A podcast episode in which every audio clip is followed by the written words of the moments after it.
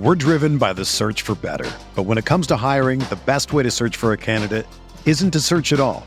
Don't search match with Indeed.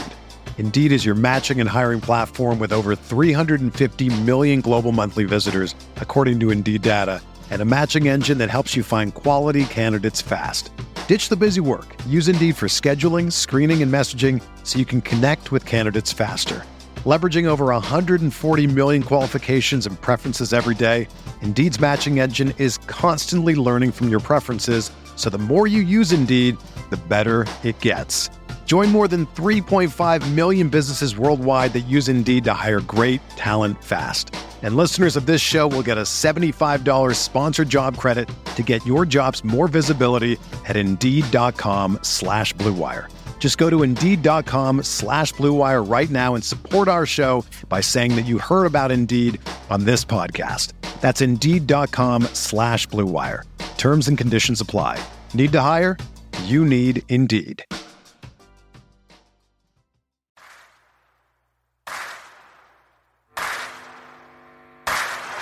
You're listening to Setting the Pace, your go to Pacers podcast with Alex Golden and Michael Facci. Miller for three. Oh, he backed it in. He backed it in. And the game is tied. We're going to overtime. Warren lets it fly. Yes. TJ Warren is not human. Granger catches, shoots for three to win it. He hits it. To go. Brogdon for three. Let Got it. O'Neal drives on Yao. Puts it in. Duarte for three. Boom, baby. Anthony attacks. Oh. Hibbert denies him at the rim. Caris LeVert, people don't realize how good he really is. LeVert, skies high for the jam. Stevenson passes into Sabonis for the basket. Jackson turns, fires, and hits. Oh, wow! Turner bringing that smoke. Flips it to the big fella, fake shoots, and hits. This is TJ McConnell, and you're listening to Setting the Pace. Pacer Nation, what is going on? Welcome back to another episode of Setting the Pace. I'm your host, Alex Golden. I'm joined today by the one and only Michael J. Facci. Facci, happy Christmas week to you, man. Hey, happy Christmas. Excited to see uh, the family, but man, I am making sure to dodge COVID like no other. It is right. heating up around here, and uh, I'm just hoping to be able to go home for the holidays. That's all yeah. Just, just be safe, everybody. Uh, whatever your belief system is, I'm not going to get into that, but just be safe. And I hope you guys have a happy holidays and a safe, safe travels if you're driving. But we got some mailbag questions, Facci, and uh, we didn't get a chance to talk about that win against the Pistons, but Pacers took care of business. Rick Carlisle's back, and so uh, our Tuesday game, the one that I think you were complaining about on social media about them taking it off TNT, oh, is now back. back. on TNT. So uh, we'll get to see the Pacers play the Miami Heat on TNT on Tuesday night. So uh, keep your eyes up for that. But Facci, like I said, we got Twitter questions here, mailbag questions, and they're from all different sources of social media. But let's start with Twitter first. Samuel Col- Colbertson is number one. He said, Do you think Carlisle and Pritchard are just saying what we want to hear because we're not playing good? Like we had a hard practice or we watched extra, extra tape. Honestly, have we seen any different results? I kind of think not. Uh, not much has changed there. Just saying these things to appease us. What are your thoughts on that? I mean, of course, they need to say the right thing, but I think they're running out of things to say. I mean, we're starting to ask them repeatedly the time at the end of the games, the players, you know, well, what happened over it? And they're just basically like, you know, we got to execute better. You know, we got to do this. We got to, you know, we got to respond earlier on. They're running out of things to say. So there's only oh so much film you can watch, only so many practices that you can execute to the max. But basically, if you're only going to give 80% or 90%, you're still going to come up short. That's what we're seeing in the end of the fourth quarter. Matter matter of fact is this team they can't close. The one thing I've seen, the defense has tightened up from the beginning of the year. I'll give them that, but we don't have a closer, and uh, I like it shows. Well, I, I, don't think that they're just saying it to appease fans. I mean, I really think they are putting an extra film and they are actually having hard practices now that they're home. But it doesn't mean it's going to change the result because you still have to go put it out there on the court yep. what you did in practice and in the film room. Film room. So you know, this team they can they can figure out all the answers they you know that they have uh, to why they can't close these games out or why they can't win these games. But if they can't go out there and change it physically or do anything different about it, then You know, I, I don't think it's just saying it to say it, but I do get your frustration because you know it's like you just feel like you're just hearing a pile of excuses uh, line up here, and it's just like, come on, let's let's let's see this team be something different. But um, you know, I, I think that, like you said, Facci, if they could close some games out, we wouldn't really care about this. But because we can't win games, especially close ones, it's just getting more frustrating. And then losing to the Milwaukee Bucks without freaking Giannis and Khris Middleton, just a just a frustration, uh, just a frustrating game to watch, Foch. Losing by 15, they had seven players out. Any way you, you want to chalk it up, it's an embarrassment. Yeah, well, let's move on. Question number two from Kevin Cheney. He said, Everyone knows Thad Young is unhappy in San Antonio. Would a reunion make sense with that? And would San Antonio be possibly interested in one of our bigs? Like, I would love a Thad reunion, but at what cost? I mean, when you're mentioning one of our bigs, I'm not looking to trade like Miles Turner for Thad Young and, and you know, a throw in. I mean, of course, they would honestly want one of our, I would say, three bigs because I feel like even Goga would be appealing in, a, in some type of swap for, for Thad, whether you were including Lamb or whatever. But then again, I don't want to just give up on Goga for, you know, half a season of Thad Young. So um, I think that Thad is unhappy there. I think he could very well be bought out if they can't reach a deal. Uh, and I think he'll have a bunch of suitors there. But I, for whatever reason, they don't want to just like trade him just to trade him. So clearly they're going to wait and see what the right move is. I don't want to give up one of our bigs for Thad. At this point, he can't save the season. Yeah, no, I'm not giving up any of our bigs for Thad Young, especially I wouldn't want to do that to Thad because look, um, this is a Pacers team that's 13 in the Eastern Conference. Even if you do bring him back, like what what are the realistic chances of you getting into the playoffs? Like I don't think he increases their playoff chances that much.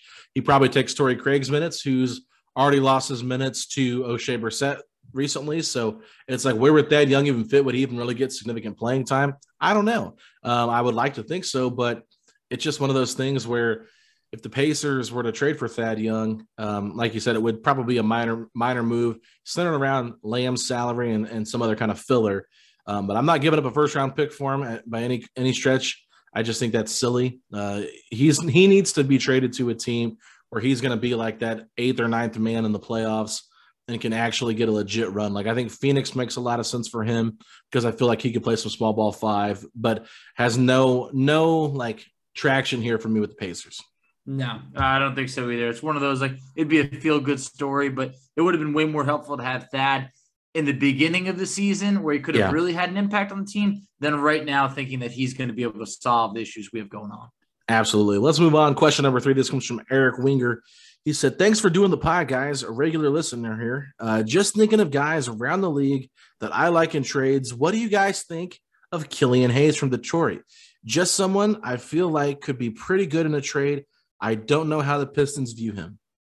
I think Killian's definitely a, a, very young, promising prospect. I mean, I think he's also a project. Uh, so I'd say project over prospect. Um, but I don't think they're ready to give up on him yet. I, I think drafting Cade Cunningham kind of spells that this is probably an experiment for maybe like two seasons, see how it works.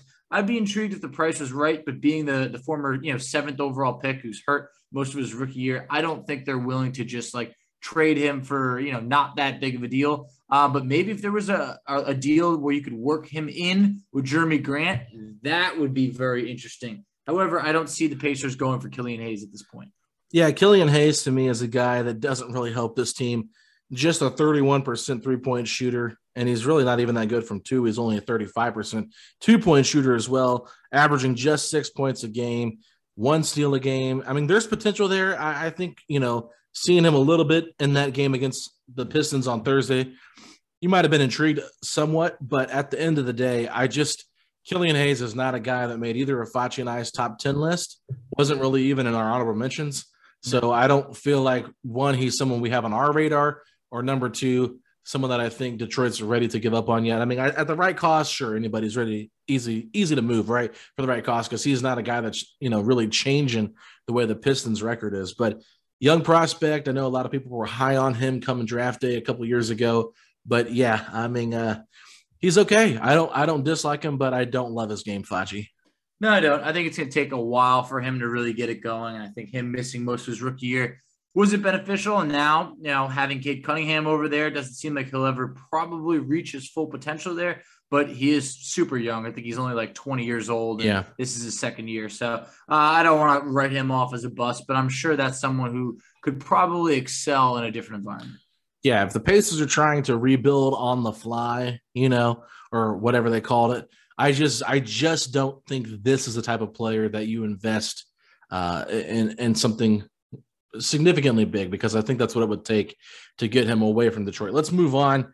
Question number four comes from Aaron M. He said, after hearing Herb Simon talk about this team, do you think that was GM speak, or does he actually believe this little team is something to be proud of? The players look defeated on the bench, and I would not be surprised if many of them actually do one out. I think this is 100% Herb Simon and not Kevin Pritchard, Chad Buchanan. I think this is Herb seeming very out of touch with the fan base, and it showed. I mean, there's nothing here on the on the court to be proud of at this time, other than this is a great group of human beings. But that doesn't translate to wins or anything else other than being proud of. I mean, yeah, we've, we've talked about great group of guys, but at the end of the day, what does that really get you? How condescending is it to call this a little team?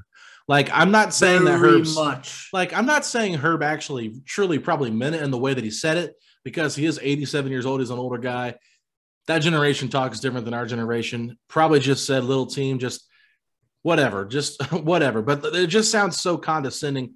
And to say that he's proud of the team that Kevin Pritchard's put together, like Kevin Pritchard has literally said, I want to rebuild. Like Kevin Pritchard doesn't even really truly believe in this team if you if you were to ask me i'm not saying i know anything from kevin's vantage point but the fact that kevin pritchard had to go and backtrack what he said and say that all of his players are stars? Come on give me a break I no know, they're that, not. was, that was a bad look. it's they're not stars. The only one that has any type of gripe would be domantas sabonis who yes was upset about that.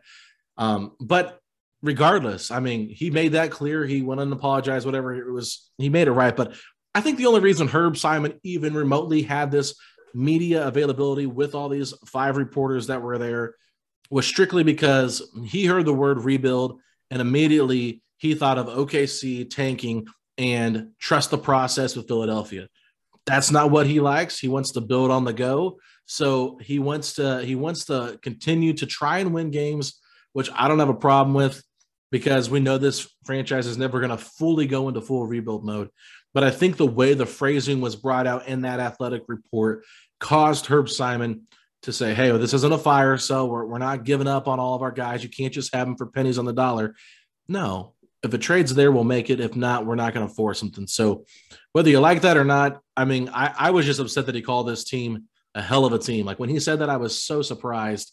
And the fact that he actually said, um, that he was like proud of his little team and he called TJ McConnell little McConnell. Like it, it, all the things that he said rubbed me the wrong way. It wasn't the fact that he said, I don't want to rebuild. Um, everything else is what I got frustrated with.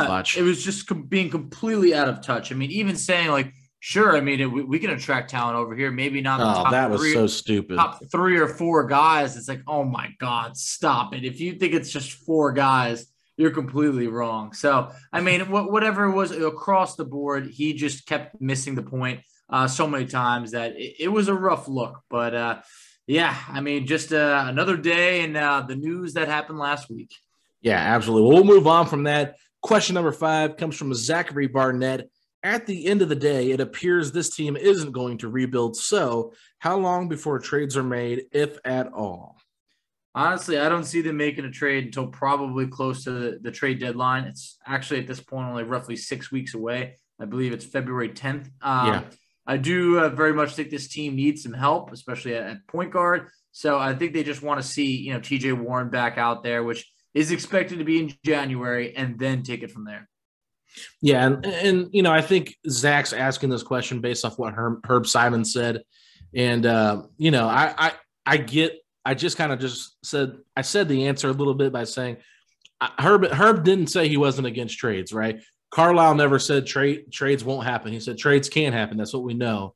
And, Pritchard kind of said the same thing. So no, they're not going full rebuild mode, but I I, I still think they're going to be open to trading players, especially when you have a guy like Miles Turner come out and basically say, you know, uh, I, I want role clarity. I mean, it, it took him how many different steps to get to that point of just asking for role clarity. If all Miles Turner wanted was role clarity, why didn't he have that conversation behind closed doors? Why did he go to the media about it? Why did he go on three different podcasts to talk about it? It's because Miles Turner wants to be noticed for the fact that he doesn't like his role. That's the only reason Miles Turner is doing it. Uh, he might love Indiana, but we've heard that from a lot of people. We've heard Paul George say, we've say, we've heard Victor Oladipo say it. You know, I, am not saying Miles doesn't love Indiana, but at the end of the day, I, I just feel like between him and Sabonis, whichever one you pick, that's up for debate on, on how you build this team, Facci. But I, I do think there's going to be a trade made. Brian Windhorst did come out on the Hoop Collective podcast. I'm not sure if you saw this or not, but he said that he has not heard that Sabonis wants out, like some have reported. So he refuted that trade as well as Scott Agness and someone else that I talked to that said those sources are not true. So it, it doesn't appear that Sabonis really wants out according to what I've heard from you know some national, some local guys. But he did say that if there's any moves to be made, first it'll be Caris LeVert, second will be Miles Turner. He does not think Sabonis gets moved. That's according to Brian Windhorst. So obviously, if the price is right, you do move it. But I, I do think Facci, we are going to see some trades here. Um, but you're right, probably closer to the deadline. I think so, and it's great to hear that Sabonis, you know, trade rumor, you know, disputed, you know, properly by the media because if it's not coming from the top of the top, like no offense to to Matt Moore, um, you know, I question it then at that point. So it's nice that look, Sabonis isn't going to answer every single rumor that he's involved in. He spoke on this about a week ago. I don't think his his thoughts are going to change, you know, daily. So yeah. for, for now, Brian Windhorst refutes it. I believe it. Yeah, and it's like if I was a if I was a reporter, I might ask Sabonis about these trade rumors just to get his thoughts and hear if he really does want out because you know you have a chance to ask him. But I think as a reporter, if that's you know if there's every time you hear someone's name in a rumor and you go and ask them about it, they're probably going to get tired of talking to you. So you have to pick and choose the questions you ask. So I get why they probably haven't addressed that. He just said the other day that he loves Indiana, wants to be here. So um, don't think he really needs to reiterate that. But moving on, question number six. This comes from DJ Davis. He said, when considering a trade which team has young players on the bench that have potential to be stars? Golden State, Memphis. Are there any other teams worth considering? Oh, for sure with Golden State, we know. I mean, the the fact that they got Kuminga. Mm, he looked good Wise, last night. Yep, Saturday. yep. Moses Moody. They got they got some guys. I mean, the Hawks. They, they got Cam Reddish. That yep. you know has been very intriguing. Jalen Johnson, I strongly believe in. Uh, I'm going to pronounce his last name wrong, but Onyeka Okongwu. I I probably pronounced it wrong. I think it's like a Kongwu. Let me look at that. Uh, yeah, not not 100 percent sure, but I know that he was like the, the, the sixth overall pick last year or a couple years ago, and um, you know didn't really get to show it his rookie year. They even have Sharife Cooper, friend of the show. But uh, anyway, uh, Charlotte they got PJ Washington, James Bouknight, the Spurs. You know Dejounte Murray still still young, Keldon Johnson, my boy, Devin Vassell, uh, Joshua Primo they, they got young talent over there. So those are a few of the teams I would say have some young, intriguing pieces. Yeah, we did kind of hit on this a little bit when we talked about players that we would like to trade for. I threw out, and I've done this several times, so I'm just a broken record now. But Immanuel Quickley and Obi Toppin are two guys that I like from New York. I don't know if Facci's as high on those two players as I am. I still think PJ Washington is an interesting guy that maybe you could look at from Charlotte. Um, uh, Anthony Simons is a guy me and Facci both liked as well. Yep, yep. Um, I think Sacramento's another team to keep an eye on as well. Tyrese Halliburton or Davion Mitchell, if you can maybe pry one of those guys away. But other than that, I don't know what other teams have a lot of young guys that are available. Orlando does have some interesting pieces there with RJ Hampton. Um, you could also look at Okeke there, who just got drafted a few years ago when he was injured, uh, straight out there. And I mean, I'm curious what the availability of Jonathan Isaac might be. Uh, he's been injury prone, but you know, when healthy, he could be a really good player. So I'm I'm just I'm curious there to see what they think of that. But ultimately, I just don't know if the Pacers want to invest too much in, in a lot of young players because if they're trying to build on the go, that does not seem like the route to go, which is trade for a guy that or a player or two that you know it's going to take a couple years to develop them. Yeah, absolutely. I mean that that's the thing is like I think as the fan base wants them to really find those next diamond in the roughs. But for the Pacers, I mean, especially, you know, Herb Simon in particular wants to keep it going. Then at that point, that looks like trading for someone who's more established to win now. But that remains to be seen. A lot will be determined over the next six weeks. Let's take a quick break, Facci. When we come back, we'll finish the rest of these mailbag questions here on Twitter. We're driven by the search for better. But when it comes to hiring, the best way to search for a candidate isn't to search at all. Don't search match with Indeed. Indeed is your matching and hiring platform with over 350 million global monthly visitors, according to Indeed data, and a matching engine that helps you find quality candidates fast. Ditch the busy work. Use Indeed for scheduling, screening, and messaging so you can connect with candidates faster. Leveraging over 140 million qualifications and preferences every day, Indeed's matching engine is constantly learning from your preferences, so the more you use Indeed, the better it gets. Join more than 3.5 million businesses worldwide that use Indeed to hire great talent fast. And listeners of this show will get a $75 sponsored job credit to get your jobs more visibility at Indeed.com slash BlueWire. Just go to Indeed.com slash BlueWire right now and support our show by saying that you heard about Indeed on this podcast. That's Indeed.com slash BlueWire. Terms and conditions apply. Need to hire? You need Indeed. All right, Facci, we are back. And the next question comes from DKF. He said, In a business that sells hope, what keeps you watching a team with no hope in winning a championship?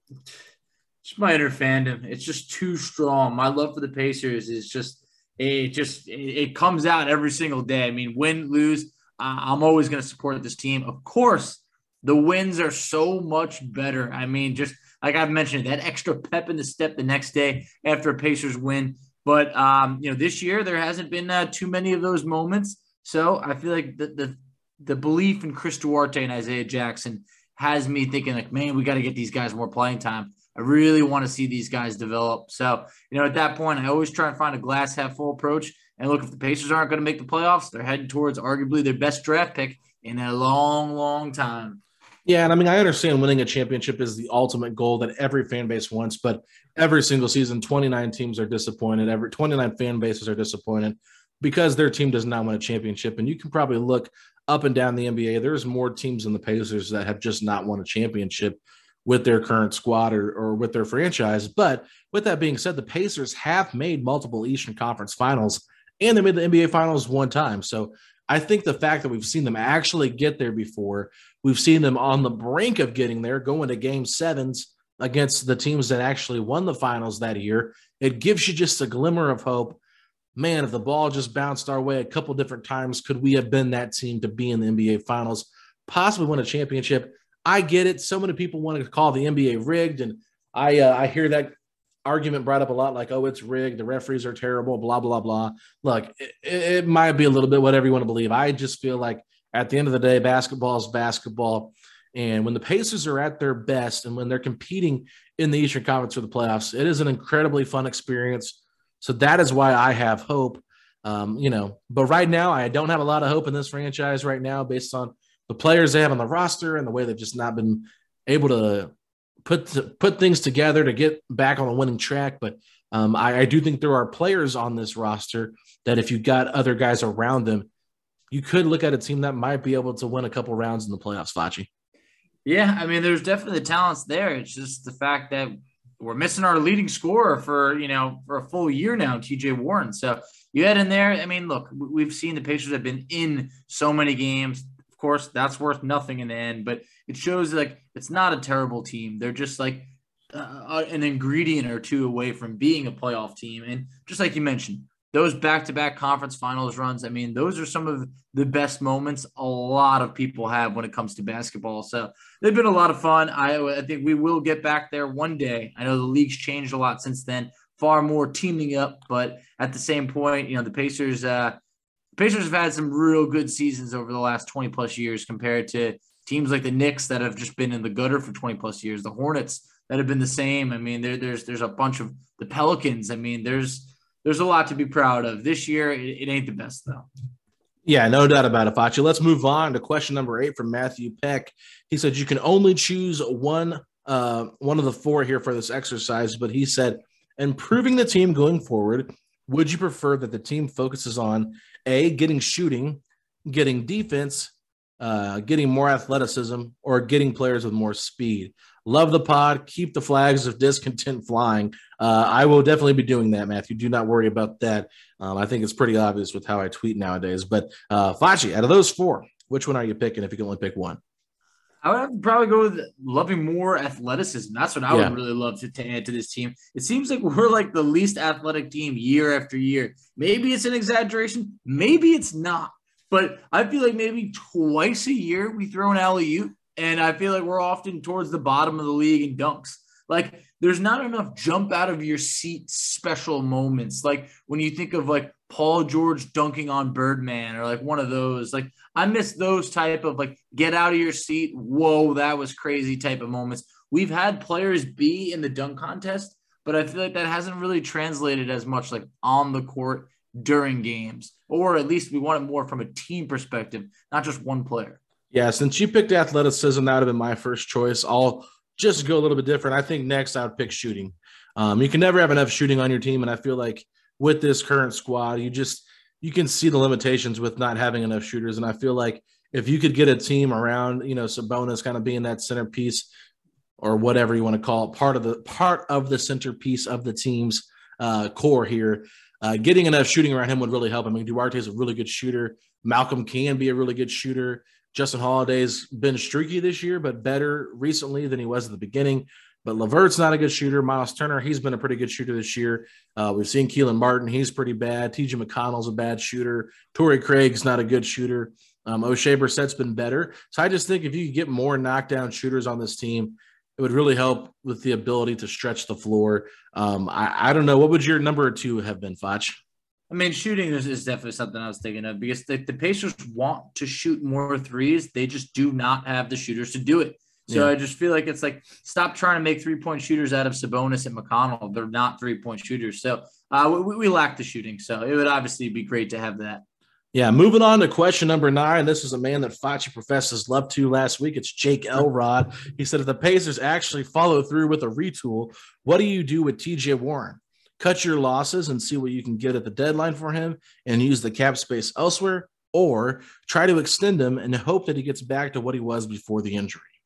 Ugh, I get worried that the trade value is just not there. And I also just feel like, could we properly use the cap space elsewhere? I really don't know. Look what we just used our cap space on re signing TJ McConnell and Toy Craig. And that was it. So I just feel like the fact that he openly wants to be here and we've stood by him, uh, you know, for I think the Pacers maybe give him like a maybe a shorter term deal yeah. or maybe like a home hometown discount. We've talked about a little bit on Twitter. What if like a four for 60 did come up. Like it's not what TJ Warren wanted. Or what if there's like a two years, 40 million, like right around that 20 million mark on a short term deal? Or lastly, what I would love a three year deal and that there's a team option for year three. I think that would be perfect because this is someone who's proven he can't stay healthy. So, best case scenario, three year deal, year three, non guaranteed.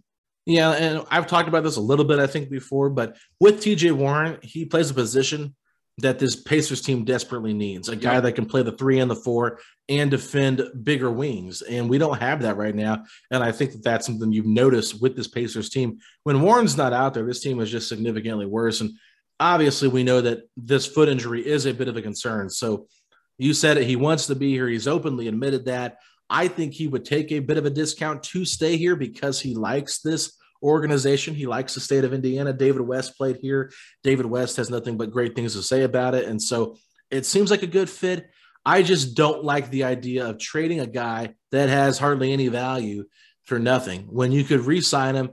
If he doesn't work out, then you cut your ties later because if the contract is, you know, semi-movable, there's going to be guys or teams that believe in TJ Warren. The fact that Phoenix gave him up to us for nothing is still surprising to me. But ultimately, Facci, I just I think that he's too good of a player, and his position that he plays is too important to just move him on just to be a salary dump. You bring him back, hope he gets back to what he was, and hope that he can be a part of your long term future. If not, then you move him in a couple years or even next year. But I think you owe yourself the the chance to see what he can be coming back from injury. Agreed. All right, number ten, Dalton James Chubb. He said Christmas is next weekend. What Pacers apparel is at the top of your Christmas list?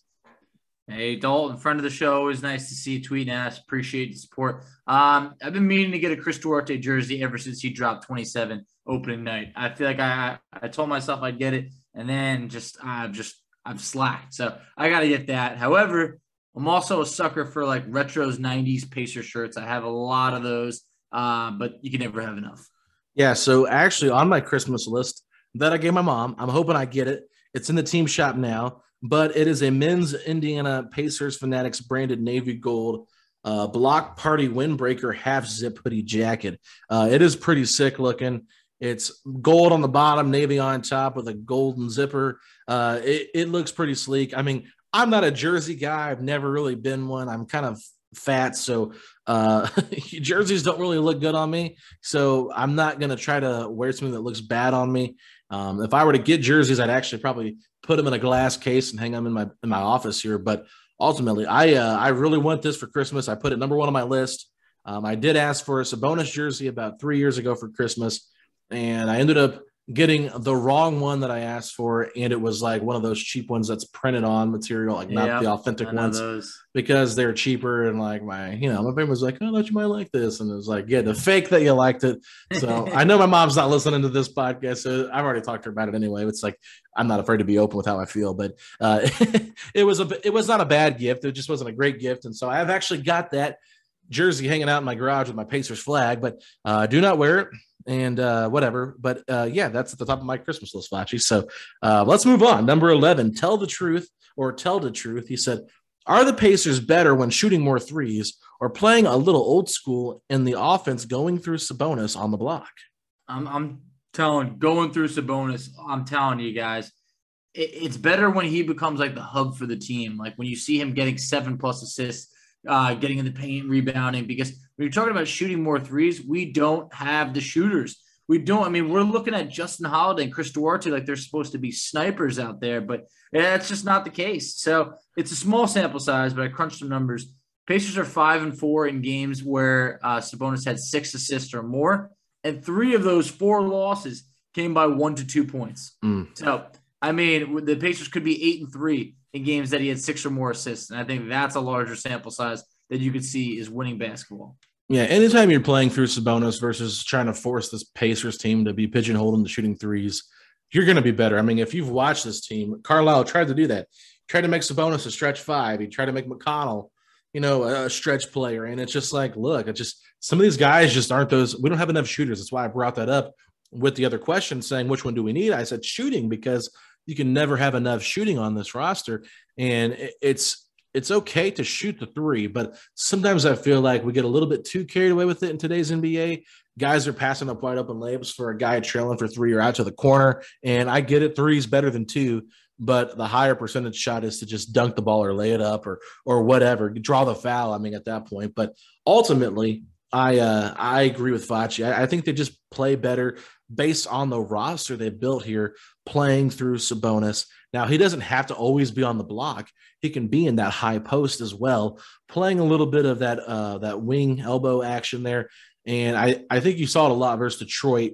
While he didn't score a lot of points and didn't put up a lot of shots, they were double teaming him. But if you get the ball to him, he's going to make the right play more likely than he's not. So that is the advantage of playing through Sabonis um, in the offense instead of just being a, a five out, shoot a bunch of threes team. So let's move on. Question number 12 here on Twitter from Juan Judah. He said, LeVert has been playing better, and he said that he feels healthier. What is the likelihood that he remains a Pacer, and are the Pacers able to extend him next year if it goes well? From what I read, the Pacers tried to extend LeVert as it came down to the deadline before the regular season started. I think it was like that October 18th deadline or whatever uh-huh. it was but they couldn't agree on terms. Uh, he definitely looks healthier now. Uh, in the month of December, uh, he's averaging 22 points per game on 49% shooting and 31% from three. Um, so that's after averaging 14 points on sub 40% shooting in November. So I do think the play of Duarte may change the Pacers' mind on fully committing to LeVert, but also he's got to want to be here too. So yeah, uh, you know, it, it seems like at times like LeVert, he ain't coming off the bench. I know you want to find a starting role for Duarte. I get a little bit worried about LeVert signing a new deal in Indiana. Yeah, just a couple things here. I was listening to the Win uh, the Windhorst podcast, Hoop Collective, like I mentioned earlier, and uh, Tim McMahon wrote an article this weekend about Rick Carlisle and what fallout happened there in Dallas and how he didn't get along with Luka Doncic and Luka didn't like the way he treated others. Well, Tim McMahon was talking a little bit about the Pacers on this podcast, and basically he just said that you know Caris LeVert might like to have a conversation with Luka Doncic. Um, I have heard from some different people that Caris LeVert got absolutely ripped behind the scenes for his lack of defense. And we saw that throughout the season. He just was not playing defense very well. And Rick Carlisle has been hammering home playing better defense. So, with that being the case, um, and with what Tim McMahon said, I, I think there's everything points to the the, the thought that uh, Caris LeVert is not a long term part of this team's future. I think the Pacers probably got an idea of that when they were unable to come to an agreement the idea of Caris LeVert to me is a much better uh, player than who Caris LeVert actually is. Um, really, his assist numbers haven't been that great this year. Without Brogdon, without McConnell, he kind of had to run the point guard a little bit versus Detroit. He had 30 points. I think he had five or six assists in that game, um, but they weren't like ones that were just like him being that playmaker. just kind of came, um, you know, sporadically throughout the throughout the offense. So um, I, I, just don't think LeVert is a long term piece here. And everybody that's talking about the Pacers making moves, LeVert is the first guy they think will be moved. And there's even possibilities where they're thinking teams might trade for him to bring him off the bench. So um, if a lot of other teams that are in the playoffs might be trading for him to be that six man, maybe he's not somebody you want to invest in as a full time starter, Facci. I agree. Look, coming into the year, we were way higher on LeVert. I know he's picked up his play, like we mentioned, but it just seems like this this marriage isn't meant to last long. Yeah, absolutely. So our last Twitter question comes from Elliot Beaver. He was the fan of the week last week with you, Fach, if I'm not mistaken. So uh, shout out Elliot for the question. He said, "Who are your top three teams each that should be looking at Domas, Miles, Lamb, and Caris individually?" Look, while that could technically be 12 different teams, I would just say a few of the teams would be the Kings could very well be interested in a big and possibly LeVert. Cleveland could be interested in LeVert. Uh, they have plenty of bigs there between Jarrett Allen and uh, um, Evan Mobley. Uh, the Hornets could be interested in a big. We've heard them interested in Turner for years. Uh, and then the Knicks are reportedly interested in Miles Turner. And then we also heard about the Lake, the Lakers being interested in Lamb and the Trailblazers. Uh, it seems that they have interest in a big uh, or possibly LeVert. Yeah. So for for me for Sabonis, I will say Kings, Raptors, Spurs. For Miles Turner, I'll say Hornets, Knicks, Pelicans for for Caris LeVert, I would throw out the idea of Phoenix going for him. I would throw out the idea of Cleveland, like we've heard, and I actually would throw out the idea of um, of maybe New York being a team that could go after Caris as well. And then when it comes to Jeremy Lamb, um, I think that you could honestly just say uh, the Hawks, the Celtics, the Spurs, the Thunder, the Magic, the Heat, the I mean, I, I don't have time to list all 29 teams in the NBA here. So uh, those are my top three teams for Lamb because honestly, uh, any team that's willing to take on that contract would be interesting. But Eric Gordon has been playing better, Facci. I will say that Eric Gordon has been playing better. I don't know exactly what Houston's wanting to do with him. Obviously, I think they'd like to move him. He's making about $18 million, so it'd be hard to kind of get to that salary cap. But if you're willing to part ways with some guys that really don't mean that much or aren't part of that much of that rotation, maybe you can consolidate and, and, trade some expirings or some guys that are kind of out of the rotation to come up with that equal salary to get Eric Gordon. That might be interesting. I didn't want to trade pick 13 for it in the offseason, but no, not it, at all. If you're uh, able to move off maybe like Wanamaker, Torrey Craig, and uh, and Lamb for Eric Gordon, I think that'd be an enticing little three for one package there just to get another guy that can embrace that six man role and then maybe find a spot for Caris elsewhere. But, uh, you know, I, I, still think that that'd be the kind of route I'd be looking for with Lamb is just trying to consolidate some of your bench pieces to to make your team a little bit better. But uh, let's uh, wrap this up, Bachet. So this is going to be the end of part one here. Uh, we're actually going to release these on two separate days. So part two will come out on Monday evening. Tuesday night, so we hope you guys are coming back for that with our mailbag. But uh, Facci, where can people find us at on social media? So you can find us on Twitter at Setting the Pace 3. You can find Alex on Twitter at Alex Golden NBA. I can be found on Twitter at underscore FACCI. You can find us on Instagram at Pacers Talk. You can find us on Facebook at Setting the Pace. You can find us on TikTok at Setting the Pace. And if you're proud of this little team, Facci, say these three words.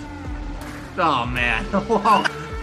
ah, I don't know if I can really answer that one, but I'll give us the whole sign off.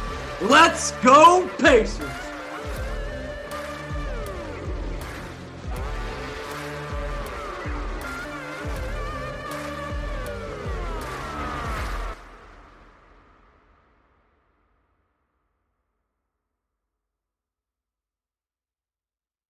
Everyone is talking about magnesium. It's all you hear about. But why?